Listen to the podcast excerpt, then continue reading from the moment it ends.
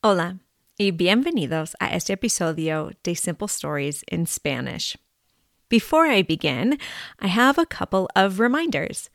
You can access the transcript of this show through the link in the show notes. The link will take you to my blog, where you will be able to read along as you listen and see pictures that connect with this episode. There is also a Spanish-English transcript available through that same link. While you are at my website, look around and revisit past stories, watch a grammar video, and check out my books, including my newest book, La Aventura de Sunsuncito. If you like what you see and hear, please consider buying me a taco to keep this program going. I'm so grateful to everyone who has supported me thus far. Now to the story. I love Lego sets. I have been playing with them for as long as I can remember. When I was young, I would build and stage houses. Now that I'm older, I help my sons build whatever their heart desires, and make stop-motion videos. This story is told in the first person using both the past and present tenses. Important vocabulary in the story includes recuerdo, I remember, minifigura, a minifigure or Lego person, divertirse, have fun, and me encanta, I love. I hope you enjoy Mi obsesión con Lego. Tengo un secreto. Estoy obsesionada con los bloques de Lego. Me encantan. Me encanta construir edificios, vehículos y escenas. Me encanta el clic satisfactorio que hacen los bloques cuando los conecto. Hasta tengo bloques en mi salón de clase porque me encanta usarlos para enseñar a mis estudiantes. Cuando era niña, me gustaba construir casas. Construía casas de dos o tres pisos. Después ponía minifiguras en la casa, creando escenas de preparar comida, leer, ver la televisión o saludar a los vecinos. Me gustaba mirar las escenas por las ventanas y puertas. Mostraba mis construcciones a mis hermanas mayores. Ellas siempre actuaban impresionadas. A veces, mis hermanos y yo recibíamos sets de Lego para la Navidad. Recuerdo dos sets en particular, el hospital y el espacio. Me gustaba el set del hospital porque tenía una mujer. La mayoría de las minifiguras de Lego que teníamos eran hombres. Recuerdo que encontré una gorra y la puse en una minifigura para hacer una mujer, ya que no tenía pelo de Lego. Era mi minifigura favorita. Mis hermanos y yo construíamos ciudades. Teníamos casas y coches y, obviamente, un hospital. Había ladrones que robaban de las casas, policías que perseguían a los ladrones y una ambulancia que venía a los accidentes. Nos divertíamos mucho con los bloques de Lego. A veces peleábamos porque no queríamos compartir, Pero mis recuerdos son más positivos que negativos. Cuando me fui de la casa, dejé atrás los bloques de Lego para mis hermanos. No pensé más en ellos hasta que tuve a mi primer hijo. Cuando él cumplió tres años, empecé a buscar sets de Lego para él. Me di cuenta de que los sets de Lego han cambiado mucho. Ahora son más intrincados y más caros. Decidí comprarle un coche y nos divertimos mucho construyéndolo. Después de eso, compré bloques de Lego para él en su cumpleaños, en Navidad, cuando completaba su lista de quehaceres y cuando veía sets de Lego en venta. Una maestra en mi escuela mencionó que su hijo quiso vender sus bloques de Lego. Tenía tres cajas grandes llenas de bloques de Lego. Compré las cajas como regalo de Navidad para mis hijos. Y, en parte, para mí. Por fin tendríamos suficientes bloques para realmente jugar. Me puse a limpiar y organizar los bloques. Compré cajas de plástico y organicé los bloques por tamaño y forma. Sé que otras personas organizan por color, pero prefiero organizarlos por tipo. Empecé con unos ocho cajas. Cada vez que compramos más bloques, tuve que comprar más cajas de plástico. Ahora tenemos un total de cincuenta cajas. Unas grandes y unas chiquitas. Mis hijos juegan con los bloques de Lego de maneras distintas. Emmett prefiere construir. Antes de continuar, necesito notar que es una coincidencia completa que mi hijo se llama igual que el personaje principal de la película La Gran Aventura Lego. Es una coincidencia fantástica y nos encanta esa película. Emmett construye y modifica vehículos.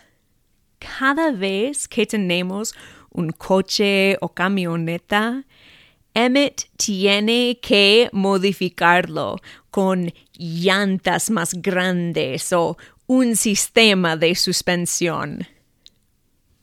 La primera construcción que hice con Emmett, sin instrucciones, fue un camión grande con un tráiler. Emmett quiso los colores blanco, negro y rojo, sus colores favoritos. Miramos fotos de camiones y tráileres y yo comencé a construir. Emmett estaba muy contento con la construcción final. Jugaba con aquel camión por todo un año, hasta que un día decidió que quiso usar las partes del camión para construir su propio camión. Yo estaba frustrada. Había pasado muchas horas en buscar las partes perfectas y conectarlas para hacer este camión. Había construido, destruido y construido de nuevo para tener el camión perfecto y ya no estaba. Pero me tranquilicé porque los bloques de Lego son para divertirte. Son para construir y destruir y, más que todo, para imaginar. Además de vehículos, Emmett y yo construimos escenas. Una de mis favoritas fue el cañón de Glenwood. Hicimos una mini escena del río Colorado pasando por las rocas del cañón. Incluimos la carretera con unos mini coches. A veces, Emmett construye cosas para la escuela. Ha hecho Monticello, la casa de Thomas Jefferson, por una presentación sobre el presidente, y escenas de libros e historia por otras clases. Mientras a Emmett le gusta construir, a John le gusta jugar. John crea historias con las minifiguras. Usa su imaginación y crea situaciones que las minifiguras necesitan solucionar. Cuando sus amigos visitan, juegan en el salón de Lego. Sí, tenemos un salón dedicado a los bloques de Lego. ¿Quién realmente necesita un comedor? Gracias a mi hermano, John descubrió el mundo de la animación en stop motion. Después de recibir un gran regalo de Lego de un amigo, John decidió que quería hacer sus propios videos de animación en stop motion. Compramos una aplicación para su tableta y John comenzó a tomar fotos. Su primera producción, Los Ladrones de la Ciudad de Bloques, es un minuto y contiene trescientas cuarenta fotos. Su segunda producción, Los Rivales de la Ciudad de Bloques, es un poco más largo y contiene quinientas dos fotos. Nos divertimos por días en hacer los videos. Es increíble cómo horas y horas de trabajo resultan en videos tan cortos. Ahora estamos en el proceso de construir toda una ciudad de Lego. Me encanta cuando todos estamos juntos jugando. Emmett y yo construimos y John posiciona todo en la ciudad. Escuchamos a un libro en audio y pasamos horas divirtiéndonos con los bloques de Lego. Para mí, los bloques de Lego representan todo lo bueno de un juguete. Son una manera de fomentar la habilidad para mover y conectar objetos, de crear conciencia espacial, de seguir instrucciones y de usar la imaginación. Y de conectar con familia y amigos. Espero que mis hijos y yo nunca perdamos la magia de Lego. El fin. Gracias por escuchar.